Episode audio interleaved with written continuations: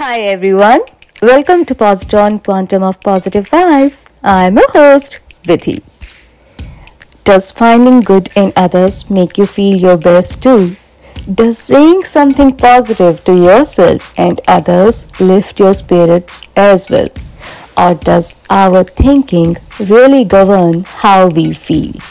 Perhaps it can be our attitude which makes all the difference.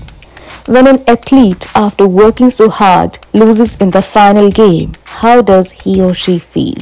For sports persons, especially with playing in the Olympic Games, which take place in four years, the moment players were working so hard for the target they were aiming for tirelessly, and if it is missed, undoubtedly it is quite difficult to sink in the loss.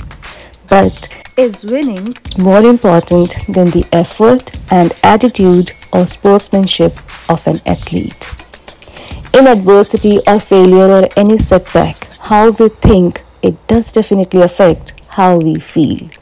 Positive words, positive emotions, tone, body language may not change the outcome, but they do boost one's confidence and happiness.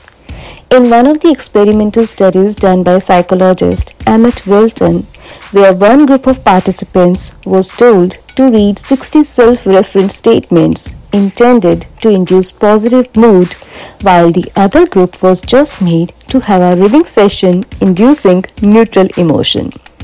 The results showed the first group of participants were happier and tended to act more positively. Staying positive cannot change the consequences, but it can definitely help to do your best, hope for the best, seeing the best in yourself and everyone around you. Thank you so much for listening to Positron Quantum of Positive Vibes. Keep listening. Cheers and namaste.